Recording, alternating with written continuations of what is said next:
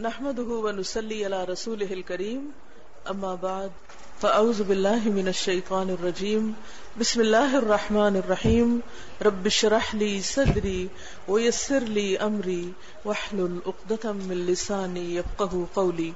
بسم الله الرحمن الرحيم.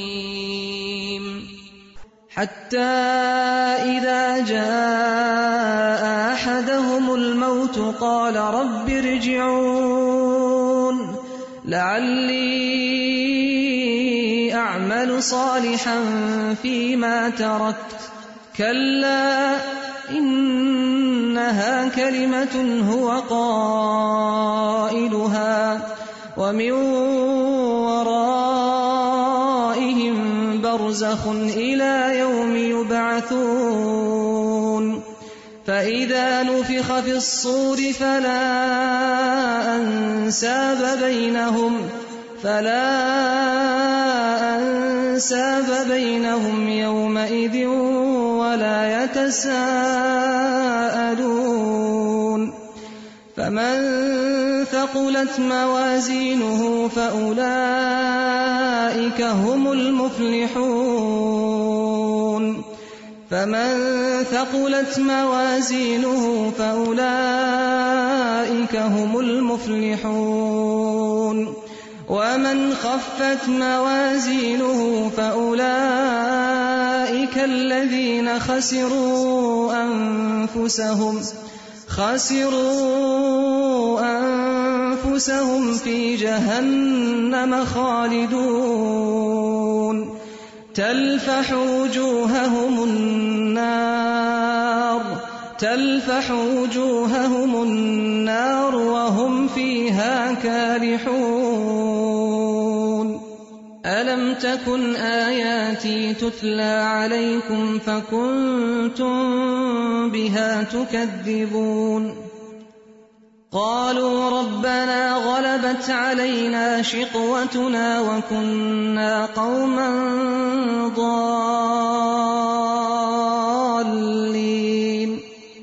ربنا أخرجنا منها فإن عدنا فإنا ظالمون. قال اخسأوا فيها ولا تكلمون. فريق من عبادي يقولون ربنا آمنا يقولون ربنا آمنا فاغفر لنا وارحمنا وأنت خير الراحمين شروع کرتی ہوں اللہ کے نام سے، جو بے انتہا مہربان، نہایت رحم فرمانے والا ہے۔ یہاں تک کہ جب ان میں سے کسی کو موت آئے گی تو کہنا شروع کرے گا، اے میرے رب، مجھے اسی دنیا میں واپس بھیج دیجیے جسے میں چھوڑ آیا ہوں۔ امید ہے کہ میں اب نیک عمل کروں گا۔ ہرگز نہیں، یہ تو بس ایک بات ہے جو وہ کہہ رہا ہے۔ اب ان سب مرنے والوں کے پیچھے ایک برزخ حائل ہے۔ دوسری زندگی کے دن تک۔ پھر جو ہی کے سور پھونک دیا جائے گا، ان کے درمیان پھر کوئی رشتہ نہ رہے گا۔ اور نہ وہ ایک دوسرے کو پوچھیں گے۔ اس وقت جن کے پلڑے بھاری ہوں گے، وہی فلاح پائیں گے، اور جن کے پلڑے ہلکے ہوں گے، وہی لوگ ہوں گے جنہوں نے اپنے آپ کو نقصان میں ڈال لیا۔ وہ جہنم میں ہمیشہ رہیں گے۔ آگ ان کے چہروں کی کھال چاٹ جائے گی، اور ان کے جبڑے باہر نکل آئیں گے۔ کہا جائے گا، کیا تم وہی لوگ نہیں ہو کہ میری آیات تمہیں سنائی جاتی تھی، تو تم ان کو جھٹلاتے تھے۔ وہ کہیں گے، اے ہمارے رب، ہم پر بدبختی چھا گئی تھی۔ ہم واقعی ہی گمراہ لوگ تھے۔ اے پروردگار، اب ہمیں یہاں سے نکال۔ پھر ہم ایسا قصور کریں تو ظالم ہوں گے۔ اللہ تعالی جواب دے گا، دور رہو میرے سامنے سے۔ اور پڑے رہو اسی میں، اور مجھ سے بات نہ کرو۔ تم وہی لوگ تو ہو کہ میرے کچھ بندے جب کہتے تھے کہ اے ہمارے پروردگار، ہم ایمان لے آئے، ہمیں معاف کر دے، ہم پر رحم کر، تو سب رحیموں سے اچھا رحیم ہے۔ موت دنیا کی سب سے بڑی حقیقت ہے۔ بہت سی چیزیں جو انسان کو پہنچنے والی ہوتی ہیں، وہ خطا ہو سکتی ہیں۔ ملنے والی چیزیں ملنے سے رہ سکتی کسی منزل پہ آپ پہنچنا چاہتے ہیں، وہ منزل آپ سے دور ہو سکتی یا آپ اس تک پہنچ بھی سکتے ہیں۔ لیکن موت موت ایک ایسی چیز ہے کہ جو کسی بھی انسان سے خطا نہ ہوگی۔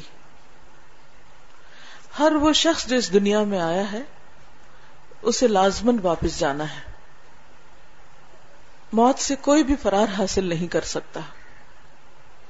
قرآن مجید میں آتا ہے کل انفا کو الفرار ان فرر تم من الموت ان سے کہہ دیجیے کہ تمہیں فرار بھاگنا ہرگز فائدہ نہ دے گا، اگر تم موت سے بھاگنا چاہو تو بھاگ سکتے ہی نہیں۔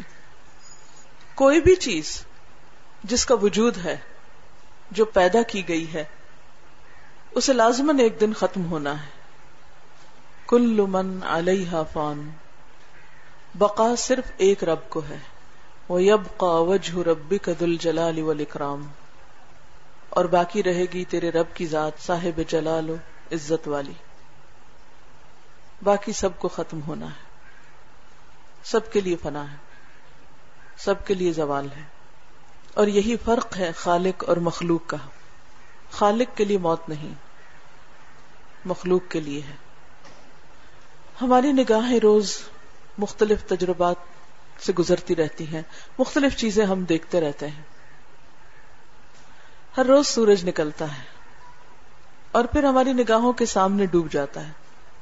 ہم توجہ دیں یا نہ دیں، سوچیں یا نہ سوچیں، غور کریں یا نہ کریں، لیکن ایسا روز ہوتا ہے۔ ہم سب کے مشاہدے میں ہے کبھی ایسا نہیں ہوا کہ سورج نکلے اور پھر ڈوبے نہیں۔ اور پھر دوبارہ نکل آتا ہے، پھر ڈوب جاتا ہے، پھر حتیٰ کہ ایک دن اپنے ٹھکانے پہ پہنچ کر دوبارہ نہیں نکلے گا اور وہ دن دنیا کے خاتمے کا دن ہوگا۔ اسی طرح جو پودے اگتے ہیں، درخت لگتے ہیں۔ معمولی پودے ہوں یا تناور درخت ہوں، مضبوط درخت ہوں۔ چند دن تک باقی رہنے والے ہوں یا سال ہر سال تک باقی رہنے والے ہوں۔ بعض صدیوں تک بھی باقی رہتے ہیں، لیکن بالآخر ختم ہوتے ہیں۔ موسم آتے ہیں، بدلتے ہیں۔ سردی گرمی میں بدل جاتی، گرمی سردی میں بدل جاتی۔ خود انسان کی زندگی کو ہم دیکھیں تو ایک انسان دنیا میں آ رہا ہے اور دوسرا جا رہا ہے۔ ایک پیدا ہو رہا ہے اور دوسرا فوت ہو رہا ہے۔ پیدائش سے لے کر موت تک کے مرحلے میں انسان کے اندر جتنی بھی تبدیلیاں آتی ہیں، ان پر ہمارا کوئی اختیار نہیں، ہمارا کوئی بس نہیں۔ بچپن سے جوانی تک کی عمر جو اوپر جانے کی عمر ہوتی، وہ سب کے لیے خوشگوار ہوتی۔ لیکن جو ہی انسان کی جوانی بڑھاپے کی طرف قدم رکھتی ہے اور ڈھلنے لگتی ہے، تو یہ چیز انسان کے لیے تکلیف دہ ہوتی۔ جوان ہونے تک عام طور پر موت کم ہی یاد آتی۔ لیکن جو ہی انسان بڑھاپے کی طرف قدم رکھتا ہے، تو اکثر موت کا خیال، دنیا سے جانے کا خیال آتا ہے۔ اگرچہ موت صرف بوڑھوں کے لیے نہیں ہے، موت سب کے لیے۔ اور ہم یہ بھی مشاہدہ کرتے رہتے ہیں کہ بعض بچے پیدائش سے پہلے ہی مر جاتے ہیں یعنی دنیا میں آنے سے پہلے ہی ماں کے پیٹ میں ختم ہو جاتے ہیں۔ بعض برتھ کے موقع پہ ختم ہو جاتے ہیں، بعض بچپن میں، بعض جوانی میں اور بعض بڑھاپے میں۔ بہرحال یہ تو ایک حقیقت ہے کہ جانا سبھی کو ہے۔ یہ جانا ایک تلخ حقیقت ہے۔ کل نفس ذائقت الموت، ہر ایک کو یہ پیالہ پینا ہے اور اس مرحلے سے گزرنا ہے۔ موت کسی کی بھی ہو، تکلیف دہ عمل ہے، جدائی کا عمل ہے۔ اور جدائی الگ ہونا، ایک دوسرے کو کھو دینا، یہ صرف جانے والے کے لیے یہ تکلیف دہ نہیں، پیچھے رہنے والوں کے لیے بھی بہت تکلیف دہ ہے۔ لیکن بہرحال انسان کو جانا ہے۔ اللہ سبحانہ و تعالی جب کسی بندے سے محبت کرتا ہے، تو اس کو، اس بندے کے حق میں یہ بات بہت ناگوار ہوتی کہ وہ اس کی جان لے۔ لیکن چونکہ یہ لکھا جا چکا ہے، اس لیے یہ مرحلہ اس پر گزرتا ہے۔ چاہے کوئی اللہ کا پیارا ہو، یا وہ جس سے اللہ تعالی ناراض ہو۔ ہم سب کو بھی جانا ہے۔ ہم سے پہلے بہت سے لوگ گزر چکے۔ جب خاندان میں سے کوئی جاتا ہے رشتے داروں میں سے کوئی جاتا ہے، قریب کے لوگوں میں سے کوئی جاتا ہے، تو ہم اس کی موت سے اپنے مرنے کو اچھی طرح ریلیٹ کر سکتے ہیں۔ دنیا کی حقیقت بہت اچھی طرح سمجھ میں آنے لگتی ہے۔ اور دل نہ بھی چاہے تو سوچنے پر مجبور ہو جاتے ہیں کہ مجھے بھی اس مرحلے سے گزرنا ہے اور ان سب چیزوں کو چھوڑنا ہے۔ دنیا کی محبت انسان کے دل میں اس طرح رچ بس گئی ہے کہ اگر آج ہمیں کوئی پکارنے والا پکار کے یہ کہے کہ تمہارے لیے جنت ہے، چلو تم، آج چھوڑ دو یہ دنیا، تو شاید ہم یہ کہیں کہ اچھا تھوڑے دن اور ٹھہر جاؤ۔ تھوڑا سا وقت اور مل جائے۔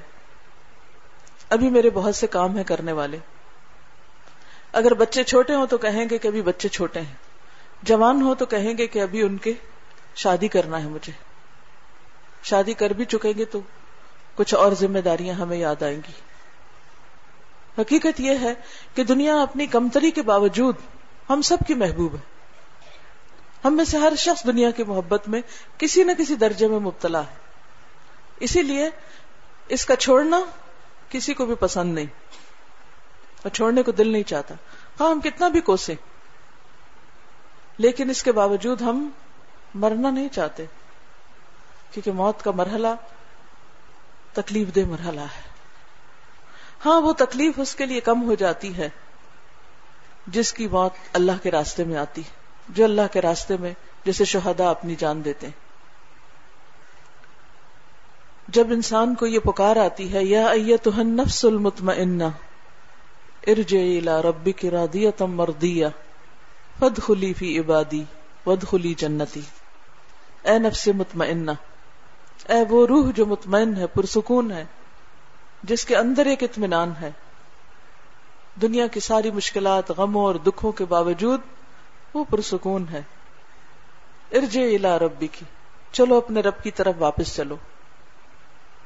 راضیتم مردیہ، اس حال میں کہ تو بھی راضی ہے اور تیرا رب تجھ سے راضی ہے۔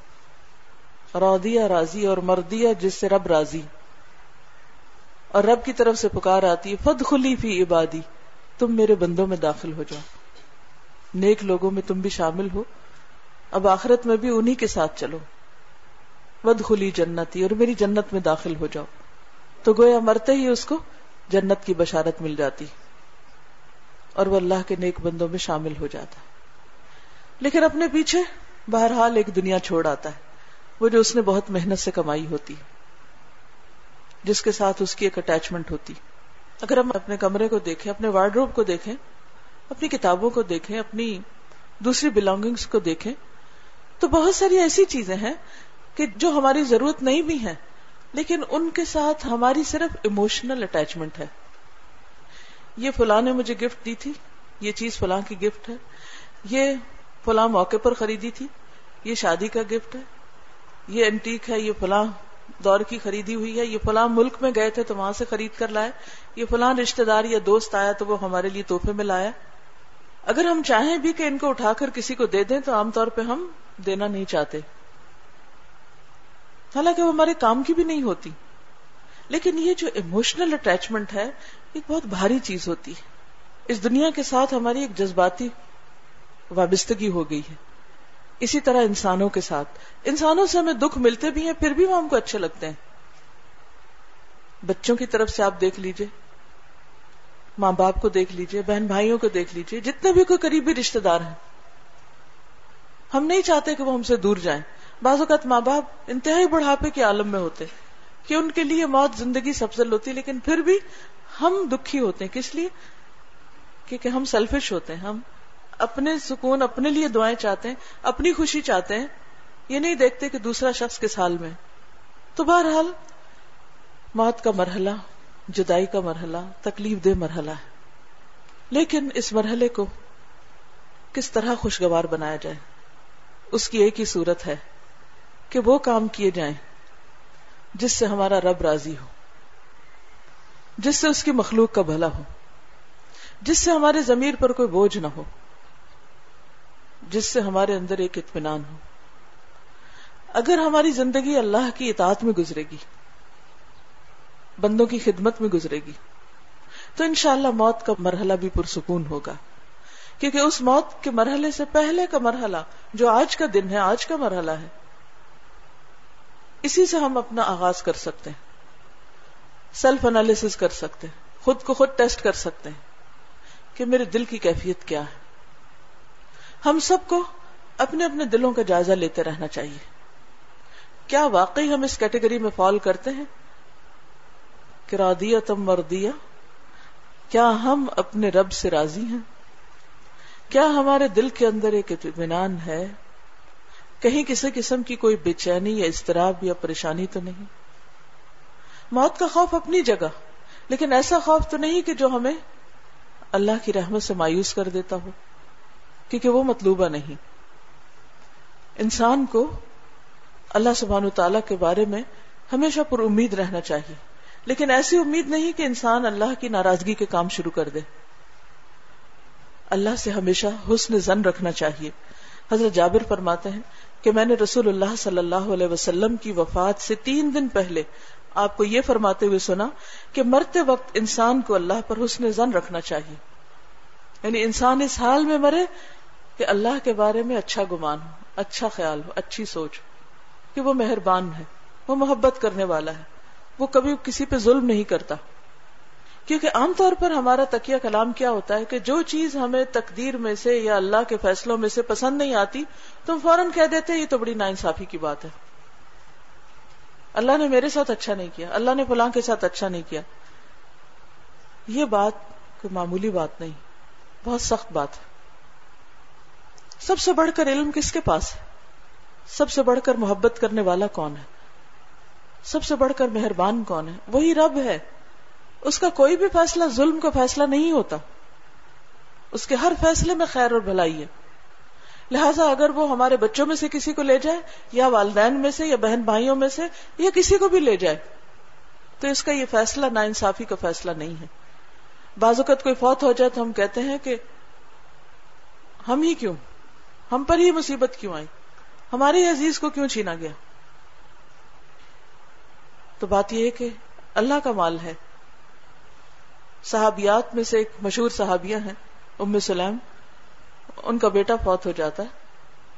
شوہر باہر گئے ہیں، واپس آتے ہیں۔ تو پوچھتے ہیں، کیا حال ہے بچے کا؟ کہتی ہیں، پہلے سے زیادہ پرسکون ہے۔ اور بچہ فوت ہو چکا ہے اور گھر میں پڑا چادر ڈالی ہوئی اس پر۔ ماں ہے یہ۔ کس طرح اللہ کے فیصلے پر راضی ہیں؟ کسی بھی دکھ، تکلیف اور پریشانی کے موقع پر ہمارا ریئیکشن کیا ہوتا ہے؟ ہم اس صدمے کو کیسے لیتے ہیں؟ ہم اس کو کتنے باوقار طریقے سے سہتے ہیں؟ اور اللہ سے کتنے راضی ہوتے ہیں؟ اور کیسا حسن زن رکھتے ہیں؟ یہ ماں کا حسن زن ہے اللہ کے بارے میں کہ بچہ پہلے سے بہتر حالت میں اور یقیناً دنیا میں اگر کسی بیماری میں وہ سفر کر رہا تھا تو اس سفرنگ سے وہ نکل گیا اور بچے تو معصوم ہوتے ہیں۔ ان کے تو آخرت میں کوئی حساب نہیں، پکڑ نہیں، کچھ نہیں۔ تو وہ پہلے سے بہتر ہے۔ اگر کوئی بھی ماں یہ سوچ لے تو اس کا صدمہ بہت کم ہو جائے گا۔ کیونکہ کوئی بھی شخص اس وقت تک راضی ہو نہیں سکتا جب تک وہ اللہ کی تقدیر کو نہ مان لے۔ دل میں سکون آ ہی نہیں سکتا، خوشی ہو ہی نہیں سکتی جب تک اللہ کے فیصلوں پہ انسان راضی نہ ہو۔ ایک بزرگ سے کسی نے پوچھا کہ آپ آپ کو کبھی غمگین نہیں دیکھا گیا؟ کس وجہ سے آپ مطمئن رہتے ہیں؟ تو وہ کہنے لگے کہ میں اللہ کے ہر فیصلے کو اپنا فیصلہ سمجھتا ہوں۔ جو بھی چیز میرے سامنے آتی میں یہ سمجھتا ہوں کہ یہ میرے رب کی بات ہے، لہذا یہ میری بات ہے، میں اس پہ راضی۔ کیونکہ ہم نہیں جانتے اور وہ جانتا ہے کیا چیز اچھی اور کیا اچھی نہیں۔ اس لیے کسی بھی عزیز و اقارب میں سے کسی بھی رشتے دار کی وفات ہو جائے تو اس موقع پر ہمیں کوئی زبان سے ایسا کلمہ نہیں نکالنا چاہیے جو اللہ کو ناراض کر دے کیونکہ یہ اس کا فیصلہ ہے۔ جانے والا چلا گیا، کوئی نہیں پلٹا سکتا اس کو۔ وہ ہاتھ سے نکل چکا۔ اب ہمارا امتحان ہے۔ ایک امتحان اس کا ہو رہا ہے، ایک امتحان ہمارا ہو رہا ہے۔ اس کا امتحان تو قبر میں جیسے، من ربو کا ماں دینو کا من نبیو کا تمہارا رب کون، تمہارا دین کیا، تمہارا نبی کون؟ وہ اس کے تین سوال اس سے پوچھے جائیں گے۔ لیکن پیچھے رہنے والوں کا بھی امتحان کم نہیں۔ کہ اس موقع پر وہ کیا کرتے ہیں؟ کرنے کے کام کیا ہیں؟ کہ انسان اللہ کے بارے میں نمبر ایک حسن زن رکھے۔ نمبر دو، زبان سے کوئی ایسی بات نہ کرے کہ جو اللہ کو ناراض کرے۔ نبی صلی اللہ علیہ وسلم جب اپنے بیٹے ابراہیم کی وفات پر رو رہے تھے، آپ کی آنکھوں سے آنسو ٹپک رہے تھے، تو کسی نے پوچھا کہ آپ بھی روتے ہیں؟ لوگوں کا خیال تھا کہ شاید رونا جو ہے وہ ناپسندیدہ چیز ہے اور اللہ کے فیصلے پہ ناراض ہونا ہے، تو آپ نے فرمایا نہیں، یہ تو رحمت کی علامت ہے کہ اللہ نے کسی کے دل کو نرم رکھا ہے۔ تو وفات کے موقع پر رو تو سکتے ہیں، لیکن آپ نے فرمایا کہ زبان سے کوئی ایسی بات نہیں نکلے گی جو اللہ کو ناراض کرے۔ اور یہی کرنے کا کام ہے کہ اس موقع پر انسان کوئی ایسی بات نہ کرے جو خدا کو ناراض کرے۔ اور پھر بات ہو رہی تھی اطمینان قلب کی۔ جب انسان کسی پر ظلم کرتا ہے، زیادتی کرتا ہے، کسی پہ ایسا غصہ نکالتا ہے جو ناروا ہوتا ہے، غصے کے موقع پر فضول بات کر دیتا ہے۔ موقع تو ختم ہو جاتا ہے، غصہ بھی ٹھنڈا ہو جاتا ہے، مگر وہ بات وہاں رہ جاتی وہ ایک گلٹ کی شکل میں انسان کے اندر ایک تکلیف دہ صورت اختیار کر لیتی ہے، جس سے انسان کے اندر کا اطمینان لٹ جاتا ہے۔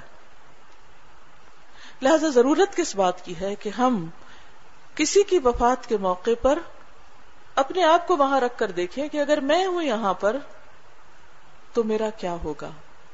میرے ساتھ کیا معاملہ کیا جائے گا؟ مجھے آج اس کی تیاری کرنا ہے۔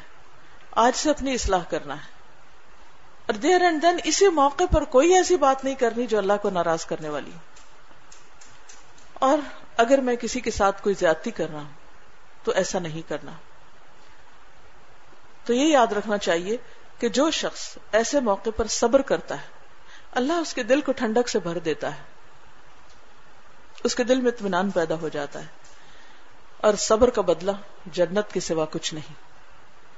خصوصاً اگر کوئی ماں اپنے چھوٹے بچے کی وفات پر صبر کرتی ہے، تو اس موقع پر اللہ تعالیٰ فرشتوں سے پوچھتے ہیں، کیا تم نے میرے بندے کے بچے کی جان لے لی؟ حالانکہ اللہ تعالیٰ خود بھی جانتے ہیں۔ ہوتا نا، بعض اوقات ہمیں ایک بات پتا ہوتی ہے، لیکن ہم دوسرے سے پھر پھر کرتے ہیں۔ کبھی خوشی میں، کبھی کسی بات کو اہمیت دینے کے لیے۔ تو فرشتے کہتے ہیں کہ ہاں یار اب اللہ تعالیٰ پوچھتے پھر اس نے کیا کہا؟ اس نے اس موقع پر کیا کی؟ تو بتاتے اس نے صبر کیا الحمد للہ کا۔ کیونکہ شکر کی اعلیٰ ترین قسم ہے کہ صدمے کے موقع پر الحمد للہ کہا جائے۔ کہ اس میں بھی بھلائی ہے، اس پر بھی اللہ کا شکر ہے۔ اسی میں کوئی حکمت ہے۔ تو اللہ تعالیٰ فرماتے اس میرے اس بندے کے لیے جنت میں گھر بناؤ، جس کا نام بیت الحمد رکھو۔ تعریف والا کر، کیونکہ اس بندے نے ایسے موقع پر بھی اللہ کی تعریف کی کہ اللہ کا کوئی بھی فیصلہ ظلم پر مبنی نہیں۔ اللہ بندوں پر ظلم نہیں کرتا، لیکن بندے بندوں پر ظلم کرتے ہیں۔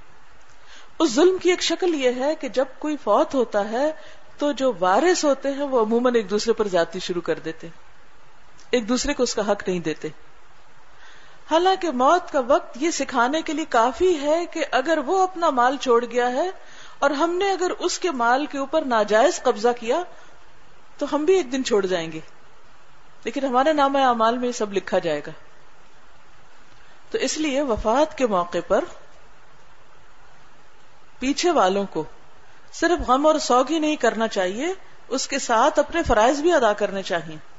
اور ان میں فرائض میں سے اہم ترین فرض یہ ہے کہ ہر صاحب حق کو اس کا حق دیا جائے۔ فوری طور پر وراثت کو تقسیم کیا جائے۔ اور اس میں جس جس کا حصہ بنتا ہے ان کو دے دیا جائے۔ اس میں مردوں کے حصے کے علاوہ جو عورتوں کا حصہ ہے، جس میں عموماً ڈنڈی ماری جاتی ہے اور ظلم کیا جاتا ہے، اس ظلم کو ختم کیا جائے۔ بعض اوقات ہم ماں باپ خود بھی ظلم کر جاتے ہیں۔ مثلاً جو بچے ہمارا خیال رکھتے ہیں یا ہمارا حال چال پوچھتے رہتے ہیں، ان کے ساتھ ہم بھی بہت مہربان ہوتے ہیں۔ ان کو زندگی میں بھی دیتے رہتے ہیں اور بعد میں بھی ان کے لیے کچھ نہ کچھ الگ کر جاتے ہیں کہ انہوں نے بہت کیئر کی ہے۔ اور جو نہ پوچھے، چاہے وہ کسی مجبوری کی وجہ سے یا غفلت کی وجہ سے، تو ان کا حق نہیں دیا جاتا یا پھر ان کو کمتر چیز دے دی جاتی۔ یہاں ظلم ہو جاتا ہے۔ ایک شخص ساری زندگی اچھے کام کرتا ہے، لیکن مرتے وقت اگر وسیعت غلط کر جاتا ہے یا کسی کے اوپر ظلم اور زیادتی کر جاتا ہے، تو اس کی ساری زندگی کے اعمال ضائع ہو جاتے ہیں اور وہ اپنے لیے آگ کماتا ہے۔ اس لیے جانے والے کو بھی بالکل جانبداری نہیں کرنی چاہیے۔ کسی کے حق میں کسی کے خلاف کچھ نہیں لکھنا چاہیے۔ سوائے اس کے کہ ون تھرڈ میں جو اجازت ہے جس جس جگہ پہ خرچ کرنے کی حلال جائز جگہوں پر، وہاں انسان اپنا وسیعت لکھ جائے۔ لیکن وارثوں کے لیے وسیعت نہیں لکھی جاتی۔ وارثوں کو وہ حق لازمن ملے گا جو اللہ نے ان کے لیے لکھا۔ قرآن مجید میں اس کی تقسیم بتا دی گئی۔ مزید تقسیم سنت سے بھی پتہ چلتی۔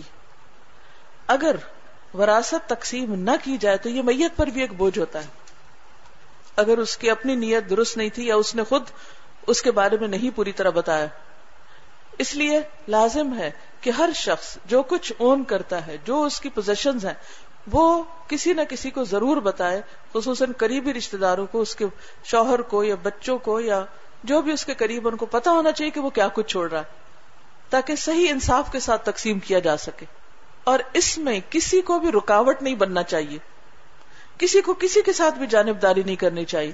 اللہ سبحانہ و تعالیٰ فرماتے ہیں آبا حکم و ابنا حکم لا تدرون ایہم اقرب لکم نفع تمہارے ماں باپ اور تمہارے بچے، تمہیں نہیں پتا کہ ان میں سے کون تمہارے حق میں زیادہ فائدہ مند ہے؟ بعض اوقات ماں باپ سے ہم کچھ دور ہوتے ہیں اور بچوں پہ ہمارا فوکس بہت ہوتا ہے۔ بعض اوقات بچے ہم سے دور ہوتے ہیں اور ماں باپ کو ہم سب کچھ دینے والے ہوتے ہیں۔ ہمیں نہیں پتا کہ ہمارے لیے کون زیادہ اجر و ثواب کا باعث ہے۔ ماں باپ کی دعائیں ہماری بخشش کے لیے فائدہ مند ہوگی یا پھر ہمارے اولاد ہمارے لیے صدقہ جاریہ ہو تو وہ زیادہ فائدہ مند ہوگی؟ ہمیں نہیں معلوم۔ اس لیے اللہ نے جو حق لکھے ہیں وارثوں کے، وہ حق ان کو پورے پورے دے دینے چاہیے۔ اسی لیے علم الوراثت کو اسلام میں علم الفرائض کہا جاتا ہے۔ کہ اس علم کا سیکھنا فرض ہے یعنی فرض کفایا ہے۔ اگر معاشرے کے اندر چند لوگ بھی اس کو سیکھ لیں گے، تو سب کے اوپر سے ذمہ داری ہٹ جائے گی۔ اور اگر کوئی نہیں سیکھے گا اور اس بنا پر لوگوں پر ظلم ہوگا، حقداروں کو حق نہیں ملے گا، تو سبھی گناگار ہوں گے۔ پھر اسی طرح یہ ہے کہ جو فوت ہو جائے تو اس کے مال میں وراثت میں جب تقسیم ہو رہی ہو، تو پیچھے والوں کو چاہیے کہ کچھ نہ کچھ اس کے مال میں سے خود اپنی خوشی سے بھی صدقہ کر دیں۔ خاص طور پر اگر اس کو وسیعت لکھنے کا موقع نہیں ملا، یا وہ اپنے طرف سے کوئی صدقہ جاریہ کے لیے یا کسی خاص غریب رشتے دار وغیرہ کے لیے کچھ کہہ نہیں سکا۔ خصوصاً قرآن مجید میں تلقین آتی ہے ان لوگوں کو دینے کی جو تقسیم کے وقت حاضر ہو مثلا کوئی میت ہو گئی، لوگ آئے ہوئے ہیں رشتے دار پرسے کے لیے افسوس کرنے کے لیے اتنے میں تقسیم کا کام شروع ہو گیا ہے اور وہ بیٹھے دیکھ رہے ہیں۔ یہ چھوٹے بچے ہیں، وہ چیزوں میں گھس جاتے ہیں، کچھ اٹھا لیتے ہیں، مانگتے ہیں۔ تو اللہ تعالیٰ فرماتے ہیں کہ تم اپنے آپ کو رکھ کے وہاں دیکھو کہ اگر تم دنیا سے جاؤ تو تم اپنے یتیم بچوں کے لیے پیچھے کیا سوچو گے کہ ان کے ساتھ کیا سلوک کیا جائے؟ تو اسی طرح خصوصاً محروم لوگ جن کا وراثت میں حصہ نہیں بنتا، ان کو بھی اس مال میں سے، پھر اپنے حصے میں سے، یہ نہیں کہ وہ بغیر وسیعت کے کسی اور کے حصے میں سے، اس میں سے ان کو کچھ نہ کچھ دے دو۔ یہ ہمارے دین کی تعلیمات۔ اگر ان تعلیمات پر صحیح طور پر عمل کیا جائے، تو زندگی کس قدر پرسکون ہو جائے؟ یہ ہے وہ طریقے، یہ ہے وہ راز۔ اطمینان قلب حاصل کرنے کے رادیتم مردیہ بننے کے۔ کہ ہر سچویشن میں انسان کو پتا ہو کہ اب میرے اوپر کرنے کا کام کیا ہے۔ دین صرف پڑھنے پڑھانے کی چیز نہیں ہے، یہ عمل کی چیز ہے۔ اور ہمارے اندر اطمینان اور سکون، خوشی اور راحت اسی وقت ہو سکتا ہے، جب ہم ایک طرف اللہ کا حق دینے والے اور دوسری طرف بندوں اب آپ دیکھیے، یہ جتنی بھی چیزیں بتائی گئی ہیں وفات کے موقع پر ان میں سے زیادہ تر کیا ہے؟ بندوں کا حق ہے۔ بندوں کو دینے کی بات ہے۔ اور پھر اگر ہم صبر کرتے ہیں، تو یہ بھی ہمارے اپنے حق میں اچھا ہے۔ آخرت کی جزا تو ہے ہی، لیکن دنیا میں صبر کر کے ہم بہت سے کام ہوش و حواس کے ساتھ اور بہتر کر سکتے ہیں۔ بعض لوگ غم کو اپنے اوپر تاری کر لیتے ہیں اور وہ اس سے نکل نہیں پاتے اور ان کا وہ غم ان کے لیے ایک ڈپریشن کی صورت اختیار کر لیتا ہے۔ جس سے ان کا پورا خاندان متاثر ہو جاتا ہے۔ وہ خود تو پریشان ہوتے ہیں، لیکن اپنے آس پاس والوں کو بھی پریشان کرتے ہیں۔ اسی لیے سوگ کی مدت تین دن بتائی گئی۔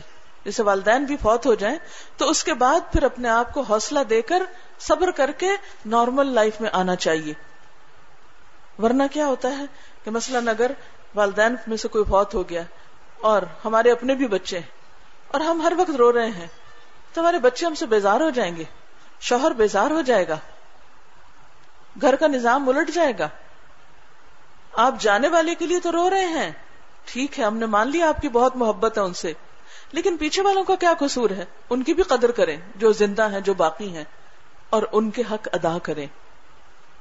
کیونکہ قیامت کے دن اللہ تعالیٰ اپنے حق تو معاف کر دے گا، لیکن بندوں کے حقوق ان کی سخت پوچھ ہوگی۔ اگر ان کے حق میں کمی ہوئی۔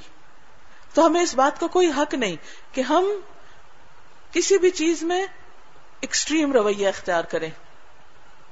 غم اور دکھ میں ایسا ایکسٹریم رویہ کہ جس سے ہم اپنے بچوں اور شوہر اور رشتے داروں اور باقی خاندان والوں کے حق ادا نہ کر سکیں۔ یا وہ غم ہم کو اتنا بیمار کر دے کہ ہم کچھ بھی کرنے کے قابل نہ رہے تو یہ سچویشن نہیں ہونی چاہیے۔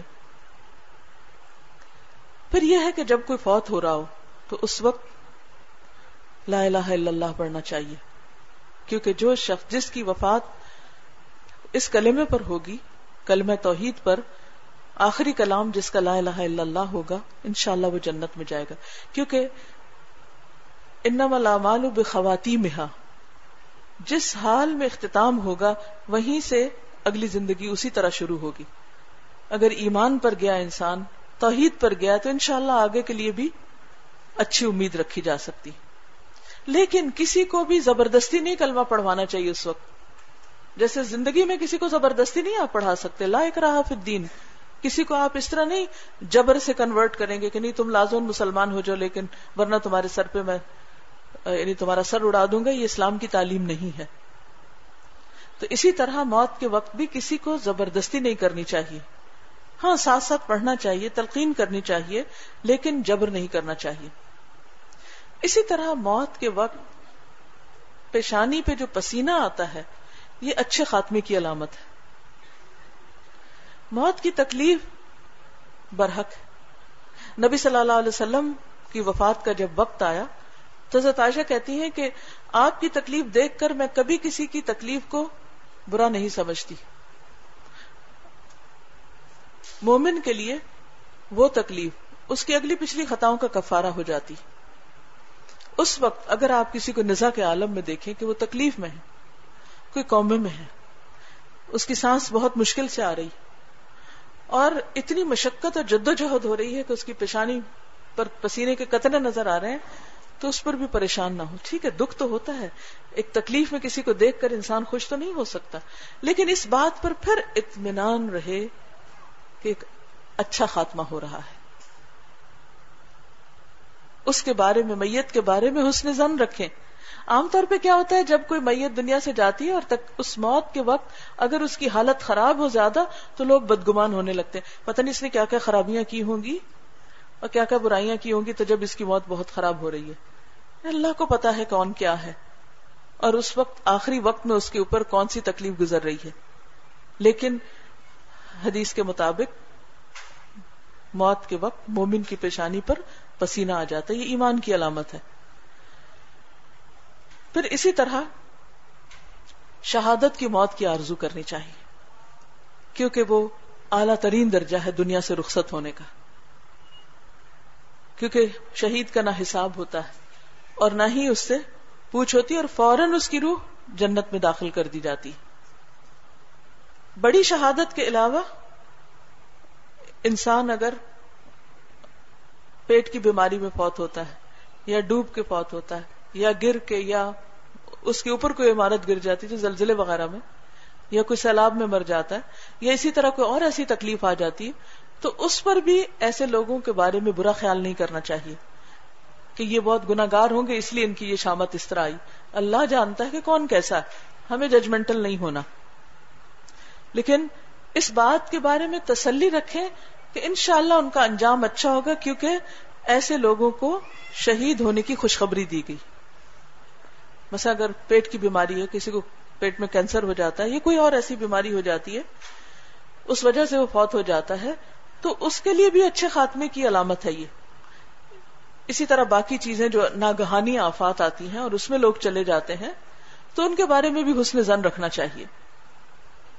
پھر اسی طرح حدیث میں یہ بھی آتا ہے کہ جو مسلمان جمعہ کے روز فوت ہوگا، اللہ اسے فتنہ قبر سے محفوظ رکھے گا۔ تو جمعے کے دن فوت ہونا یہ بھی اچھے خاتمے کی علامت ہے۔ اسی طرح رمضان رمضان کے مہینے میں فوت ہونا۔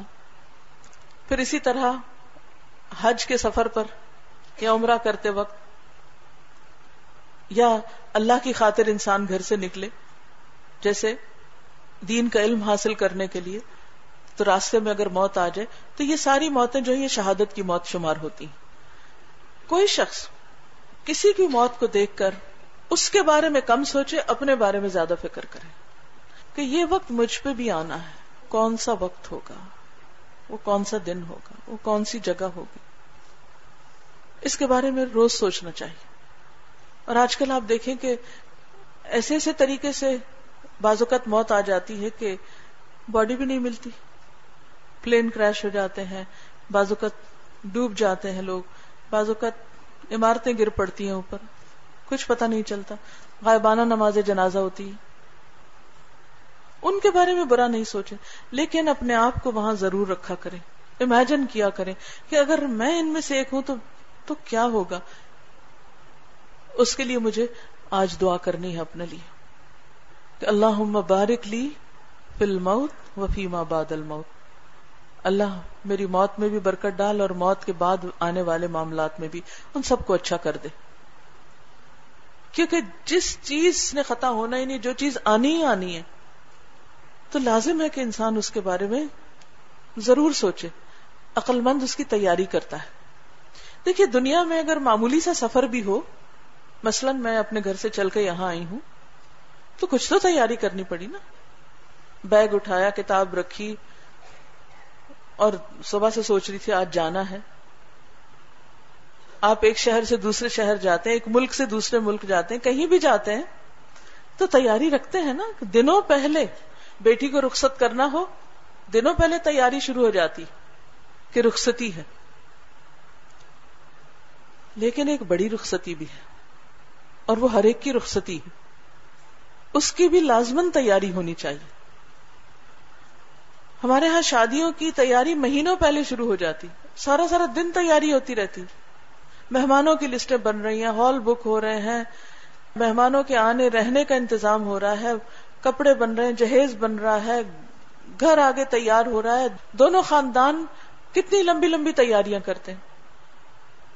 اور سب لوگ مدد کو بھی پہنچ جاتے ہیں۔ سوچئے آخرت کی رخصتی میں ہم سب اپنے آپ کو رکھ کے دیکھیں اور اسی جگہ رکھ کے دیکھیں کہ میری رخصتی ہونے والی۔ اس رخصتی کے لیے میں نے کیا تیار کیا ہوا؟ ہے